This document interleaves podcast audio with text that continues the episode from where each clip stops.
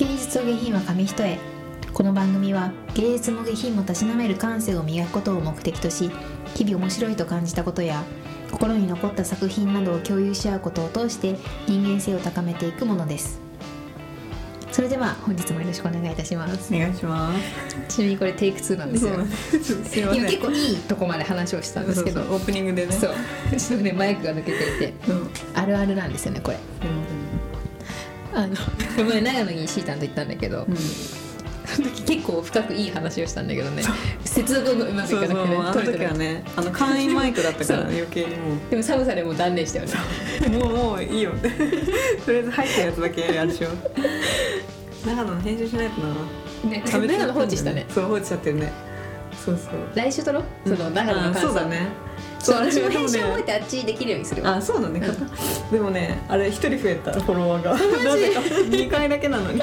聞いてくれてる人いるでもねあれ更新したよねちゃんと。ねしたよね、うん。そう。ちょっとねせっかく録ったのもあるしねお互いの、あのまた行きたいし。そう送迎屋行っての感想を来週語ろう,、うんそうだね。で結構私まとめたからさあ本に。本当？うん本に本じゃねえよ。ノートに出版すんじゃん。ノートノート。本にまとめた デジタルデトックス絡みの、うんデジタルデトックスがそうだよね、せっかくやったから。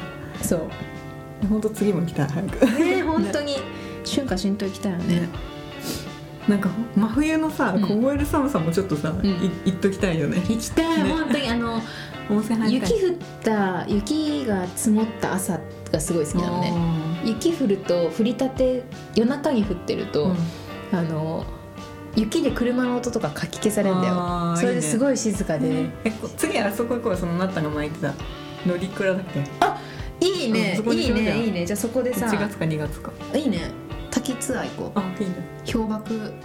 滝が凍ってて、星がすごい綺麗なの。ねえ来た。えじゃあそうしよう。そう。企画。そこ第二弾30分ぐらいで行って帰ってこれるツえアーがあって、ー、いいね。昨日さ、うん ちなみにこの話2回目なんですけどうんテイテイク2で、うん。さっき話した話をすると昨日有楽町に買い物に行ってたんだけど、激混みだったわけよ。ああクリスマスかそうそう。で店員さんがもう多分想像以上の混みすぎで、うん。みんな余裕がなくてさ、うん。なんか私服見てるなんか「すいません」とかって言いながら私の前に覆いかぶさって物を探し始めて服が見えなくなるみたいなねなんかそれぐらい皆さん余裕がなかったんだけど、アパレルなのにねそうそう。そんななんかすっごいなんかもう丁寧な店員さんがいて、へめっちゃ混んでお店も混んでて、うん。いろんな人に声かけられてるんだけどすごい丁寧に接客してくれた人がいて、うん。やっぱそういうのって心に残るよね、うん。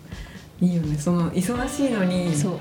その忘れない、ね。大事なものを忘れない、かっこいい。私たち同じバイトをしてたんですけど大学生の時、忙しくなるとそんな心なんてどっか行っちゃったのないそう普段が暇すぎるカフェだからもうびっくりしちゃって。そう。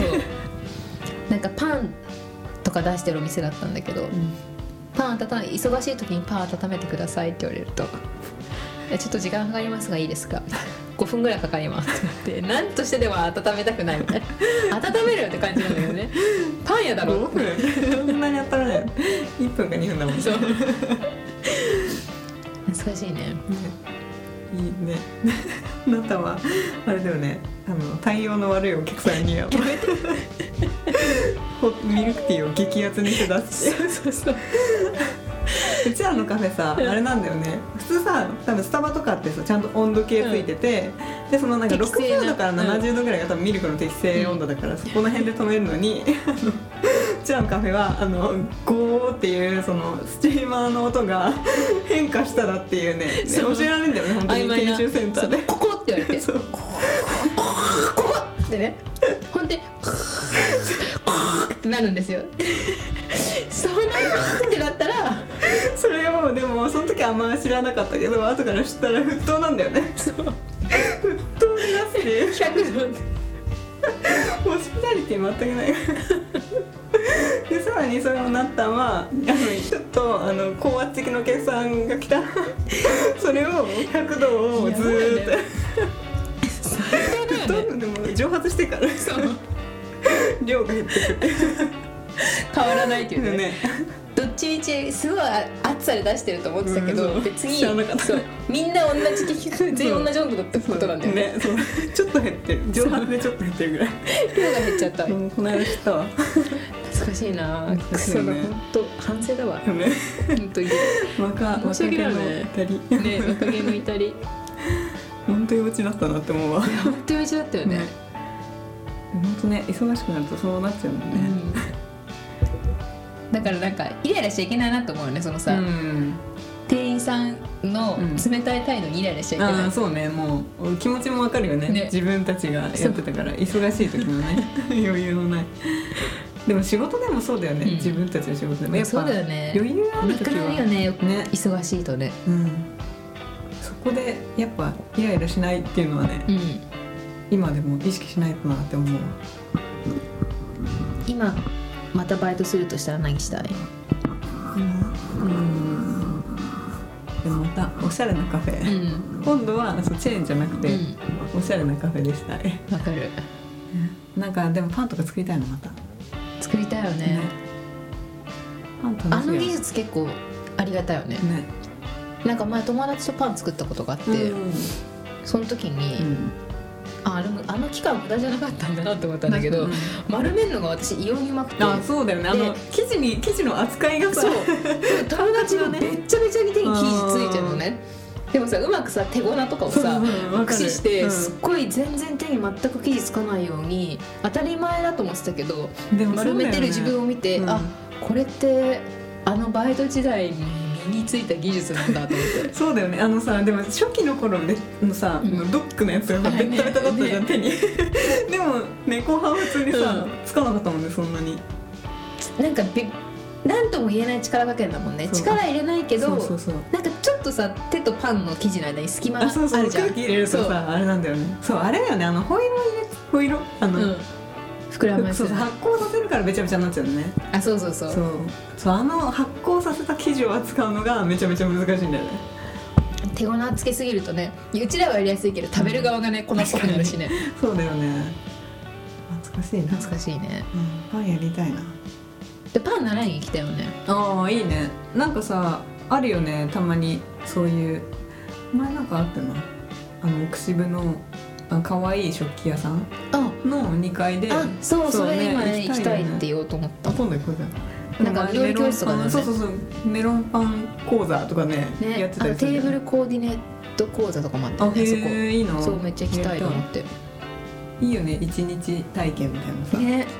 いろいろやってみたいな料理をそう私最近もうさなんか食べられればいいやみたいななんかさ一人前同棲した時はさやっぱ食べてくれる人がいたからさ、なんかちょっとさ頑張って料理しようとか思ってもさ、もう一人になった瞬間にさ別になんか食べられればいいし栄養取れるもんならいいやとか、うん。もう本当にさ適当な鍋とかばっかでさ、でもちょっとあの美味しいものをちゃんと作って見た目からね。そうそうそう。だったらでもすごいもんね。あのちゃんとさいっぱい一重悲しくなるよね。みたいないやでもすごいあの料理は本当すごいな。誰に見せるために私こんなに一汁三菜作って 綺麗に盛り付けてんだろう写真に送って。みてそう椎茸だけ送って、う。ん。でインスタとかも載せてないでしょ？載せない。載せない。全然載せないから。で椎茸だけ送る写真送って、うん。今日も素晴らしいです。って言われて。あやっぱすごい。も料理上手だ。う、うん、って自分で自己肯定感を上げる。うん。椎茸しか見せてないっていうね、うん。定食屋とかで出せそうなぐらいのさ。でもそれ以上だよね。品数が本当にすごいんだよね。でもそれはあれなんだよね。おばあちゃんち農家だからさ、うん。大量に野菜とか送ってくれるから、うん。自然となんか消費しないとさもう冷蔵庫一人暮らし用のそう入んないから。すぐ腐るからね。そう。それでなんかいいね、自然と品数増えるのはありがたいけど。うん来年はちょっと料理またん。頑張ろうと思って、めっちゃ来た。ね。いろいろあるね。じゃあシータの本。今週は大人の友情ね。河合隼さんっていう、知ってる？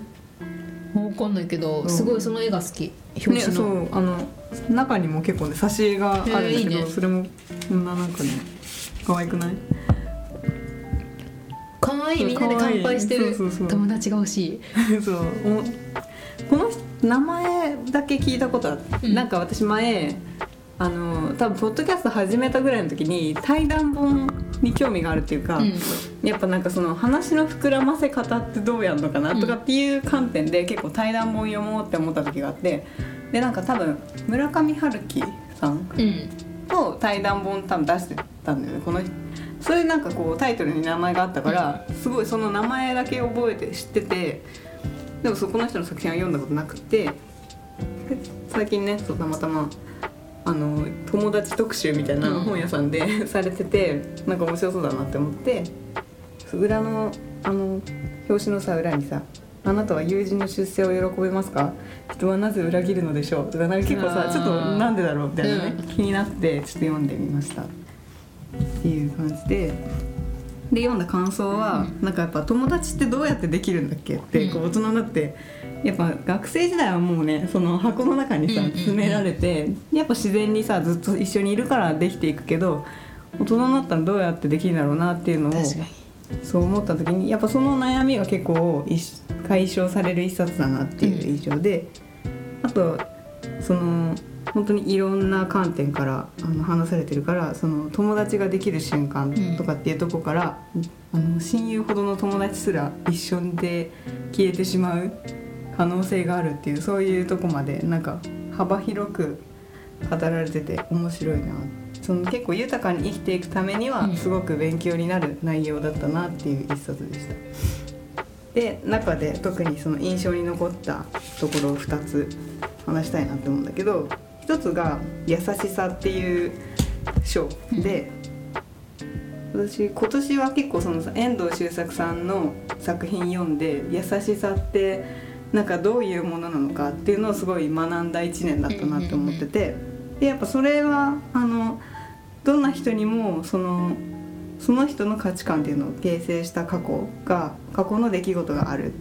だからのたたとえ自分の目の前の相手っていうのが理解できなかったとしてもその自分が正って思うのではなくってそのどんな過去がその人をそうさせたのかを知ろうとすることが優しさなんだみたいな、うん。そういう感じのものなんだなっていうふうにその作品から学んでだけどなんかそれが分かったとしてもその課題だなって思ってたのがその沈黙読んだ時の話でもしたんだけどやっぱ人には感情があるっていうのがやっぱその理屈ではそういうその相手のことを理解しなきゃいけないとかっていうのは分かっていてもやっぱりその感自分の感情っていうのもあるとなかなか受け入れられなかったりっていうそこが邪魔してるなっていうのを思ってて。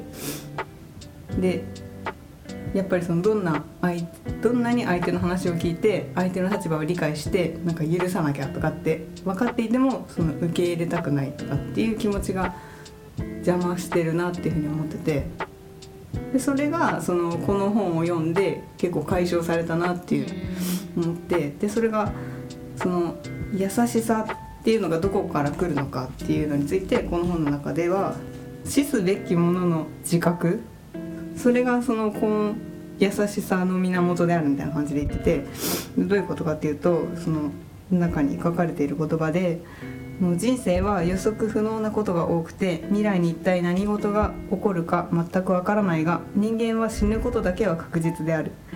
互いに死すべきものと感じる時善悪とか貧富とか長短とかこの世のいろいろな評価を超えて束の間のこの世の生を共にしているものに対する優しさが生まれてくるっていう。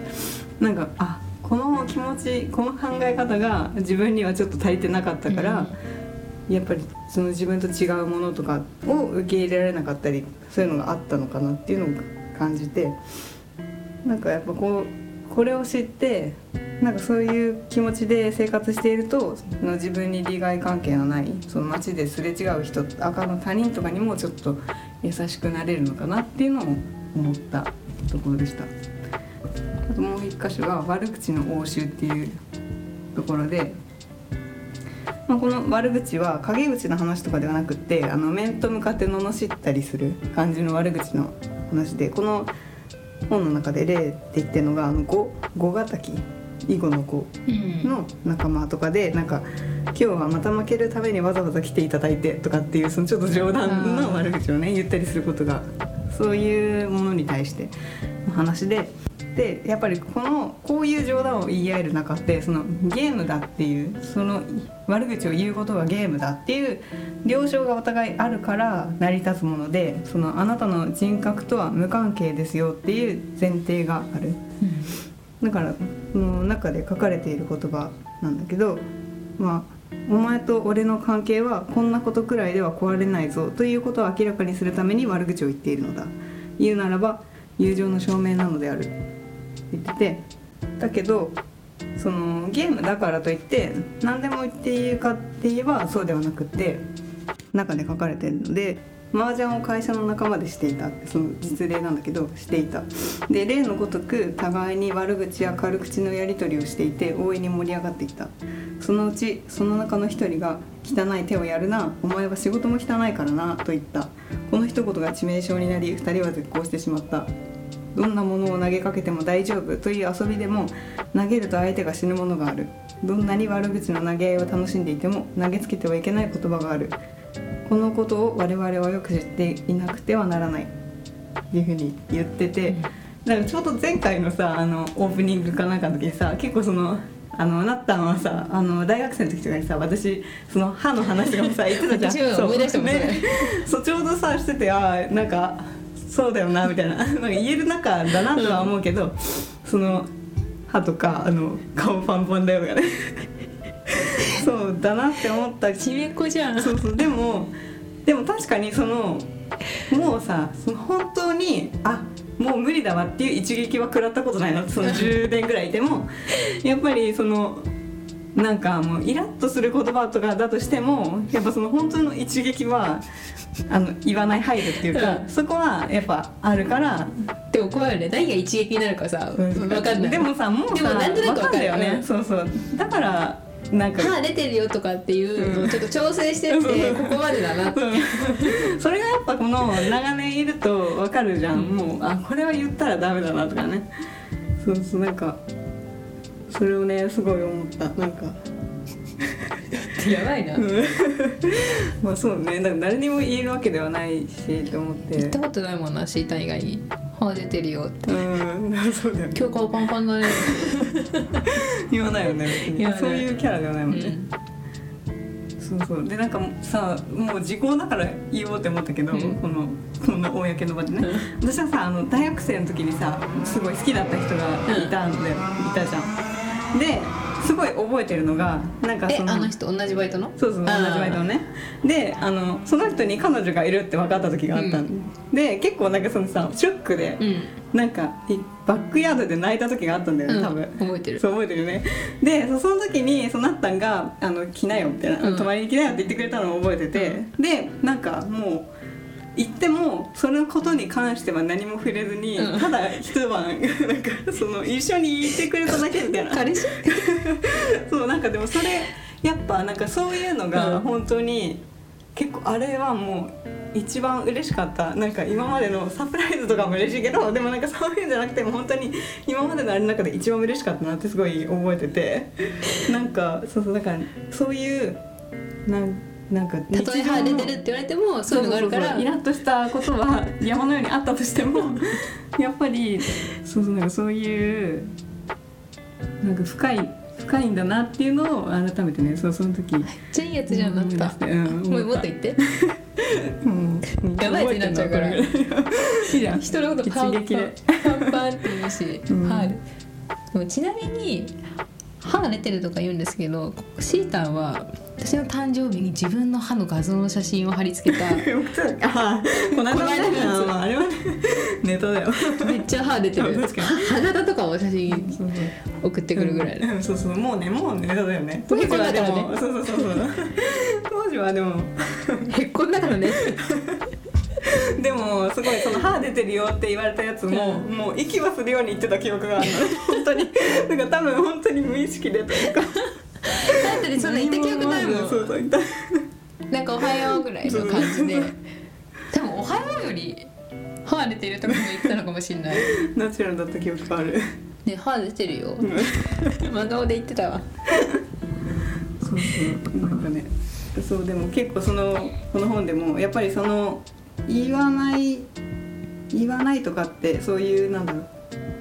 あそう憎いとかね。そういう感情がまあ生まれない人生まれない人間関係ってやっぱりそのそういうのがない時点で、まあ、ちょっとやっぱり淡い関係、うん。だからまあそういう感情も含めてやっぱり濃いもの濃い関係だから、やっぱりそういう人がいるのは幸せなことだよねみたいな感じで書かれてて確かになんか嫌な感情かもしれないけど。なそんなに深くない人にさ歯出てるよとか言えない。いやそれこそ本当にさその一撃になる可能性の方があるじゃんねもうその絶好みたいな。距離感はね。確かに。でも大人大人になってからのできる友達ってさ、本当に会社の人とかしかいないよねなんか、でも難しいよね。会社の人もさ同僚なのか友達なのかってどっから変わるんだろうって、うんなんかでもやっぱさ一緒に仕事してる人だとさあれだよね。なんか友達にはなりきれなくない？なんかやっぱ仕事で結局さ、うん。その友達のオフの時間で友達ね感じたとしてもやっぱりさ仕事でもうん。関わらなきゃいけないってなるとさちょっとやっぱりねだからもう本当に他の部署の全く関わらない仕事上で関わらない人とかだと友達にはなれると思うけど仕事上で関わっちゃうとねやっぱり別の感情が仕事で生まれる気がする。同期は友達になれるけど、うん。やっぱ同期以外は友達にはなれないよね、なあそうね。まあそうだよね。一緒にスタートとかもね、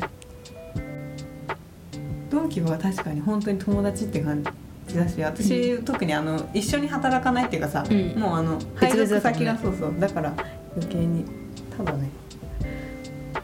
そうなんだよね。同じ仕事をするってなると結構いろいろな感情ありそうだ。同じ部署だったけど、すっごい同期と仲良くなって同期もみんな仲良かったんだけど、でもその理由はいい意味で出世欲がない子たちだったのね、うもう何としても周りを蹴落としても上に行きたいみたいなそういう全然ガツガツしてないからそういう感じだだとね。ったからなのかなともある。あそうね。やっぱそういうのが見えちゃうとさ、まあ、ちょっと距離置くじゃないけど、なんかああんまじゃあ仕事の話しない方がいいなとか。ああそうだよね。ライバル視されてるっていうかさそう。お互いにそういう感じになっちゃってると、うん。もうそうだよね。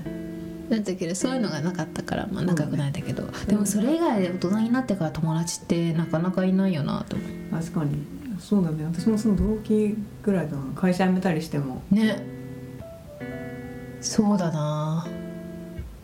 先輩とかはね別にもううん。辞めたら会わないです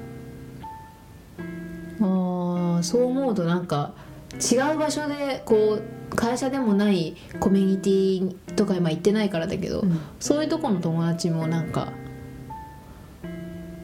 いるとまた面白いんだろうなと思う。なんかそうだよね。確かに。そうだよね。やっぱななんかに挑戦したりしないとないできないよね。ね。なんかさやっぱりさ結構本気でさその何か挑戦しようって思わないとさその中途半端なコミュニティに行くとさネズミ子みたいな人がいっぱいいるそうなんだよね。って思うとやっぱなんか自分もそれなりには本気で打ち込まないとなって思うよね、仲間を増やしたいとかだけじゃなくてね。社会って本当に多いもんね社会でね。1年目の時すごかったもんな、本当にまさかのまさかでもまさかでもないんだよな、うん。なんか地元のさ仲良く高校の部活のメンバーで2人ネズミ子にハマってた子がいて、うん。ででも今思い返すそのその子たち以外で話すと、うん。でも確かにあの13人の中でネズミ子に手出しそうな人ランキング1位2位だよねみたいな。ああそうなんだ。最初は「えあの子が?」ってなったんだけど、うん。でもよくよく思い返してみると、まあ、やっぱちょっとメンヘラ気質があったりあすぐブログにパスワードつけちゃうとーかね。そういう子がちょっとねやっぱネズミ子にハマってった。なんとなくそのわかるね。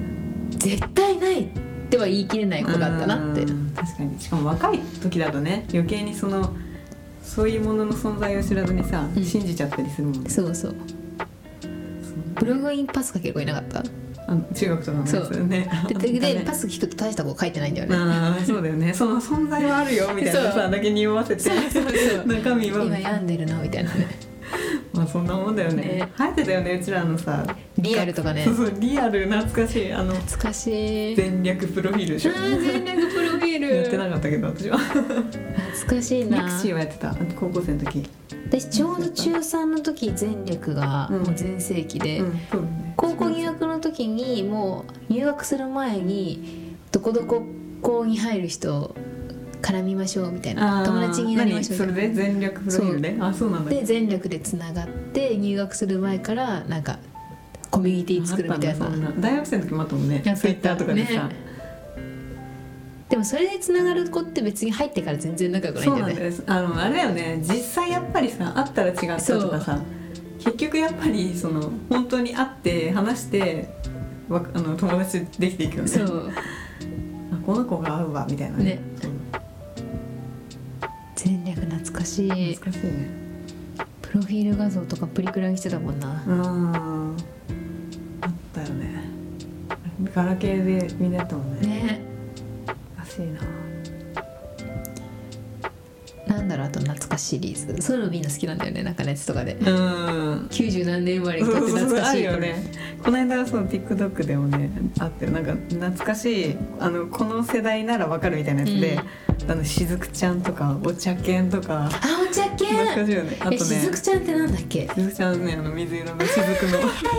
はい。しずくちゃんお茶犬豆柴焦げパンカレパンダ？タレパンあとねエンジェルブルー。メメゾピアノノ懐かしい。エンジェルブルーときたらメゾピアノ来るよね。ね。あとね面白いのがなんかね小懐かしいその小学校の、うん。どの世代でもいそうだけどあのなんかさデュクシーって 効果音。さ入ってるね。入ってない？あれうちの高校だけじゃないんだ。ねそうそうデュクシー。と 謎の効果音あとねあれあの始業式に大量に持って帰る終業式が？うん。終業式にあの朝顔の あれとかあのお道具箱とかいっぱい持って帰る子供。みたい。ななんですかあと先生のであのこの静かになるまで3秒かかりましたみたいな。いたいたいた。静静寂の待ち人みたいな。いたよあねれ何なんだろうね。ねなんか言わないんだよね。何も言わずに待ってて。そう。であざわざわざわざわざわ。ざわはい。今日は10秒かかりました。いたよね。今でもいいのかな。何なんだろうね。ね。あれ面白いよね。まあでもさ声張るの疲れるんだろうね。声張るの疲れるんだろうね。ね。だったら待っちゃった方が 楽だよね。でしかも聞いてあれなんだろうね。最初は別にそんなこと言うつもりなくあーうるせえな早く静かになんないかなと思ってたらシーンと思いのほかなっちゃって。15秒でかけようみたいな。絶対測ってないだろ。上がってない。よねいたよなマミー先生。私さしょっちゅう授業中寝ちゃう子だったんだけどさ、うん。もう湖だよね。ああわかる。よだれで。私もさ一回テストの時にさ寝ちゃってでテスト10分前とかにめっちゃテスト用紙にでかいの。ラスト10分でフーフーして。乾燥さやばい。なんか一番前だったのその時高校生で、で後ろからさあれじゃん。後ろの人がもうやってくれんじゃん。もう恥ずかしいじゃんよだれあそうなんだ。ついたらそうそう。もうだから急いで乾かしてなんとかなんかちょっとカピカピになったけど やばいテストテストテスト中にさテスト用紙フーフーしてる女。私も本当によだれ一時やばくてさ。でも本当に友達からもなんかもうよだれみたいな言われてて。私よりひどいじゃん。歯出てるとかよりさ。よだれ。でいあのしばらくは本当にあの私よだれやばい人みたいになったんだけどでも治ったよねみたいな。治ったって何？へでもさそれもさやっぱ歯と同時に治った気がするんだよね。え 歯が出てたからあれなのかな関係 ないでしょあとビクってなるじゃん寝てると。寝てるとね。あれでさ一回さ、うん。一番前のセンターに座ってる子が寝ててさ、ビクってなった瞬間に机ごと全部倒して バーンみたいなで多分ビクってなってバンってなって自分にびっくりしてセンターで立ち上がる。ビクッバンダンでしかもめっちゃ優しい子だったの光景やばいね。あんま人結構ひなんか一人で過ごすのが好きみたいなので なんかす「あすいません」って言って冷静に机を戻して授業聞くみたいな。面白い。マジでちょっと一回再現したいわ。めっちゃ面白かった。想像しただけでやばい。なんかさ世界史の先生がね、うん。すごい高1か高高2ぐらいの時かな。そうなんか多分そのフランスとからへんのなんかビデオみたいな、うんうん結構長編の映画を、うん。そのみ見せられた時があったのね、視聴覚室みたいなところでさおじおじ懐かしい視聴覚室。ね、懐かしいよねおじさんなんだけど、でそれに結構エロいシーンがあったのね、であの授業の中間でなんかそこで止めて次回もそのエロいシーンをちょっと戻して始まるみたいな。それが見たいだけだろうね。でそれで言うとなんか英語の時間に多分英語の題材でなんか動物の繁殖の話だったのかな、わかんないんだけどそれで参考資料として今日1時間見せられたやつがあってそれが象のあの講義のシーンなのね。でめっちゃ面白いの。英語で？そうの英語で。で象の繁殖について学ぶみたいなのでひたすら1時間象の講義を見せられるんだけどへなんかねちょっと検索してみてほしい。えどうなの？えー違うの？他の動物とは？いや一緒なまあ一緒。犬 まあ、やり方は大体一緒なんだけどなんかやり方ってなんだろう。でも本当にうん。何とも言えないやっぱさいろいろでかいんだよゾウって。なんかちょっとなんかちょっとこれは見て見ないと口ではあんま説明できない。ちょっとねすごい授業中になんかもうあんまなんかざわざわできないようななんかすごいねみたいな みんなで。なんかうんゾウは見たことないわ。なんかコメントできないわみたいな。ゾウ気にもならないよね。でもい面白いのが面白いか分かんないけどあの交尾終わった後に「お疲れ様っていう意味なのか分かんないんだけど、うん。メスに対して メスに対してみんなが砂をかけんの。だから交尾終わって終わるじゃんそしたらなんか一斉にメスえみんなで周り見てるゾウたちが？見てるかわかんない。見てはいないけどでも見てるってことなのかな。だからみんなで砂をかけ始めるのねそれがね なんかね。かわい。いでもそれで自分がそうだったらさ恥ずかしくない？なんかさ「お疲れ!」って。さ みんなが見ててさ砂が出る何その節面白い。そうなのそうマジ忘れられないあれ。あれしか覚えてないの。高校の英語の授業。それはインパクトでかいわ。ゾウは見たことないわ。すごかった。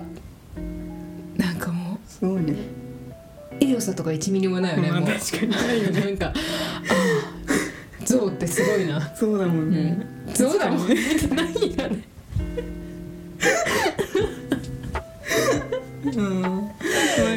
さチンパンジーの婚活みたいな送ったよね。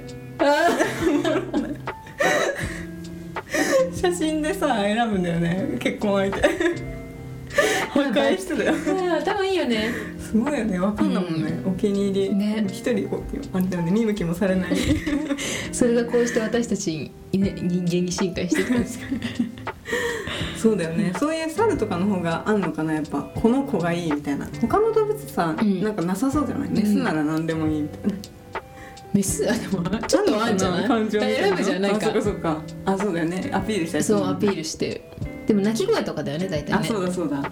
とかあと喧嘩の強さとかさ。あそうだ。羽の大きさとかさ。あそうクジャクとか。さ、うん言うよね、うん広げて見せんだもんね、うん。自分の柄をね見た目やんと確か。に顔だよね。外見。あの模様にしようみたいな。中身じゃないから。確かに。そうだよね、うん。性格とかあんのかな。でもあるよね動物もね性格ね、不思議だよな。ね。人間の友達の話から動物の。動物の恋愛。大人の友情ね。うんそう大人の友情はね距離感が大事らしいです。距離感か。一心同体すぎず。でもね離れすぎても寂しいしみたいなね、うん。ね一人でも生きてはいけてもねやっぱ寂しいよね。友達がいないと。でも小中のさ、うん。もう小中の友情関係はもうさうん。もう悩みの全てが友情だったもんね。そうだよね。もうただそれしかないもんね喋って悩むことはねか冷たい気がするとかさ。あそうだよね。ちょっとした言動でさ、気にしちゃったもんな。悩みの全てが人間関係だったもんな。そうだよね。小中とかってね。そうだよね。なんか勉強とかはさ、うん。あってもそこまでさ、ね。それで落ち込むほどではないよね。ね。なんか面白いな。そう思うと今とかもなんかね完全に仕事の仕事内容と自分の能力の悩みが全てだし、ね逆にそのちょっとさ人からのあれはもうどうでもいいというかさ、諦めとかもあるじゃん、うん。も別に無視無視されたならまあいい、うそうまあしょうがないよな、うん。まあそういう、ねそういう人なんだなみたいなね。そうそうなんだよ。まあ自分で変えれるところは反省しなきゃなとは思うけど、前ほどはね。うん。でも社会人1年目の時 とか12年目の頃はまだ人だった気がする悩みが。まあもちろん仕事 できないっていうかさ、それもあったけど、うん。なんか上司にまあこう言われたと確かにかね、それ結構大きかった。いいよね。でも仕事で悩めるのは幸せだよね多分。まあそうなんだよね。人間よりはね。自分でどうにかできるもんね頑張れば。そうなんだよね。頑張ろう今週も。うんラスラストで1週間じゃないか。あでも来週ちょっとだけ行く。何日もうでももうう本当にフィナーレって感じあ本当。で23日に山2322とか結構や個人的な山場があるから、うん。それを乗り越えてイブでちょっと会社い2728とか会社行ってみたいな、28まで年内じゃあそんな感じで。うんお送りしてきました芸術下品は紙一重この番組では皆様からの質問じゃなくてなんだっけ？感想も募集しております。メールアドレスは芸劇 NK .nksk.gmail.com です。Google フォームからお待ちしております。それでは本日もお聞きいただきありがとうございました。覚えろよ